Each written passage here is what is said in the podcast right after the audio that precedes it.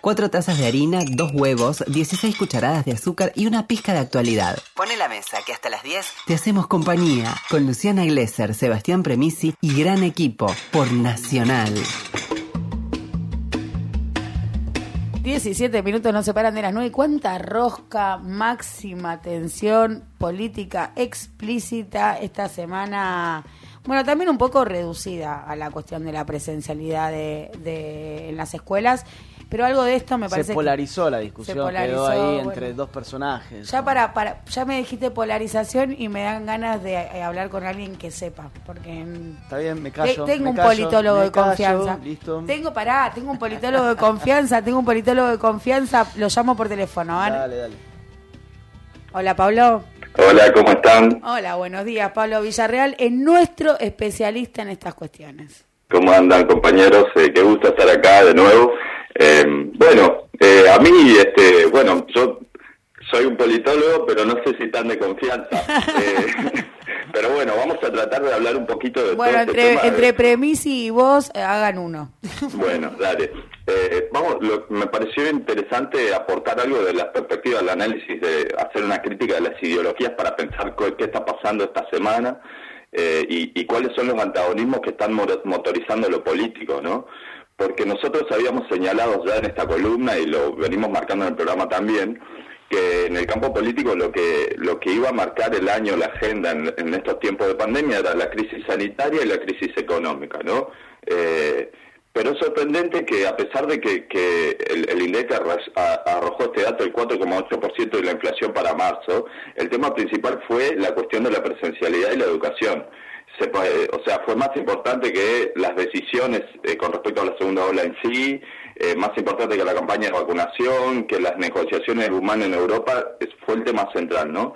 Y de alguna manera ahí hay que pensar que se, está imponiendo una agenda desde la derecha, ¿no? Y sobre todo cómo se habla de la educación, en qué terreno se juega y, bueno, vamos a ver un poquito cuál es el vínculo entre la forma de entender la educación que tiene la derecha, eh, qué se discute y cómo está planteado hoy el campo, ¿no? ¿Por qué le da tanto rédito político a la derecha eh, plantear la educación y, y disputarla? Nosotros lo habíamos señalado eh, ¿Me escuchan bien, no? Sí, sí, sí, perfectamente. Ya habíamos señalado, con esto quiero resaltar tres cosas que me parece importante para, para analizarlo. Eh, ya habíamos señalado que eh, la cuestión de la educación le permite vincular a la derecha la cuestión de las familias, que es el actor al que evoca, y sobre todo una familia tradicional, con la cuestión de los problemas distributivos y cómo se cómo se justifica la distribución, ¿no? En general de, de los ingresos, de la riqueza, ¿no? Eh, el retorno a las clases está planteado como un pedido de las familias y, el Juntos por el Cambio siempre remite a ese actor con el que dialoga constantemente, lo hacemos por las familias, etcétera, es lo que desean los chicos, ¿no? Eh, de, esa manera como que privatiza un poco el problema porque lo lleva al campo de las familias y, le quita el carácter de un problema público eh, a la educación, ¿no? Es como un servicio que le, está faltando a las familias. Y por otro lado, patea la cuestión de la distribución eh, al futuro, siempre planteada al futuro. No sé si vieron que circuló también con bastante indignación un informe del FMI que decía, bueno, el cierre actual de las escuelas tiene consecuencias graves para los ingresos de las generaciones futuras, ¿no? que hoy se cierre la escuela implica que estos niños cuando sean adultos, por ejemplo, perciben un 4% menos de salarios, ¿no? pero siempre planteado a futuro, ¿no? El, tipo que sostiene esto perfectamente también puede eh, oponerse al impuesto a las riquezas, ¿no? Que es una medida que implica una redistribución hoy, en el presente, ¿no? Entonces, esta cuestión hay que tener claro que muchas veces las ideologías, la derecha, no, no, no responde a evidencias y argumentos, ¿no? No importa que hoy tengamos 5,3 millones de vacunados, que es el 11% de la población y es el doble de la cantidad de infectados totales. Eso no importa. No importa que el aumento de los casos positivos de COVID en estas últimas semanas hayan hecho un pico en los menores de 18 años. Llegaron a mil, por, a mil eh, casos diarios en AMBA. Y no importa, como señaló Silvia Almazán, que eh, en términos de educación eh, el presupuesto en Cava pasó del 26% en 2011 al 17% en 2021, lo que implica una caída anual del 1%, ¿no? Entonces, estas evidencias no importan.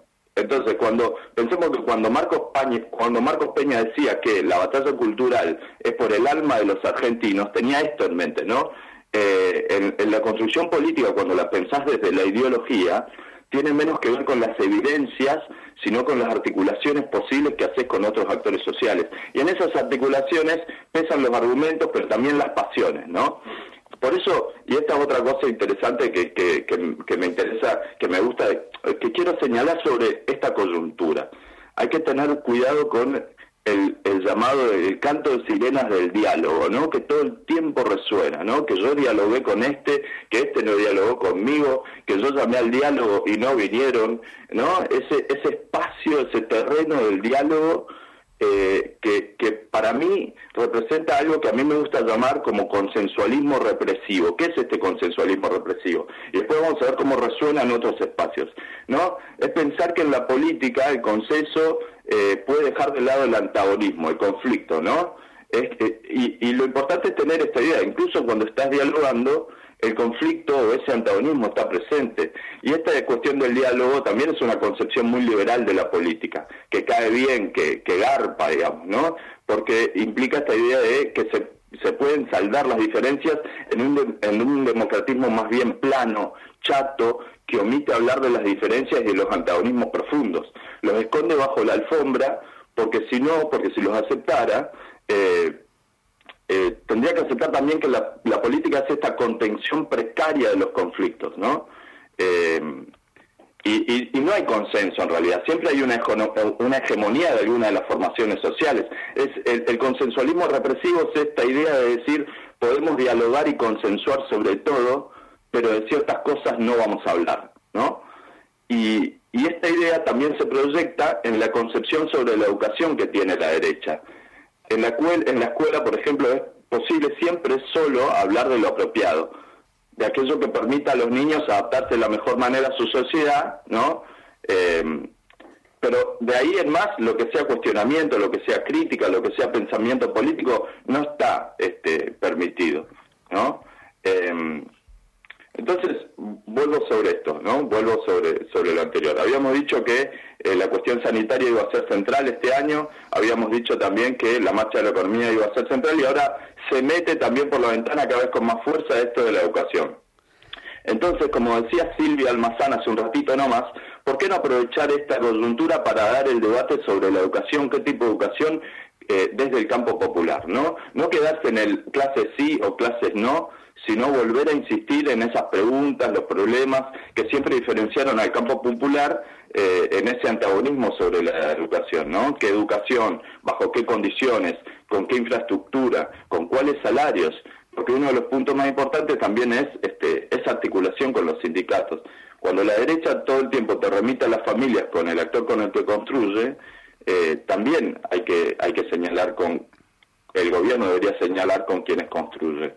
Eh, y sobre esto de la exposición de la agenda y, como para ir cerrando, em, más allá de, del dominio en los medios que pueda tener la derecha, me parece muy interesante hacer una, una, una acotación, un pie. No sé si vieron que durante esta semana Ada Colau, que es la alcaldesa de Barcelona, eh, salió de Twitter y, y escribió una carta argumentando por qué salía de Twitter eh, y dijo que eso le iba a permitir hacer mucho mejor su trabajo.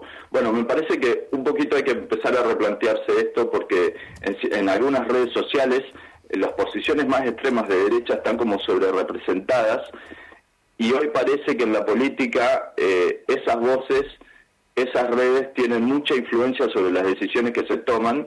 Entonces, por ahí pienso es necesario repensar eh, el, vínculo entre la política, las redes sociales, qué voces se escuchan, con quién se dialoga, etcétera. Bueno, eso, eso quería traerles como, como reflexión sobre, sobre esta semana y sobre la coyuntura. Muchas gracias, Pablo, por compartir tu lectura. ¿eh? Nos, nos encontramos pronto. Esto también es una manera de estarnos. Bueno, un abrazo, chicos. ¿Eh? Qué suerte que tenemos nuestro politólogo de confianza. Vos no te sé que es empapate, con nosotros flotamos acá en Alafuentes hasta las 10 de la mañana.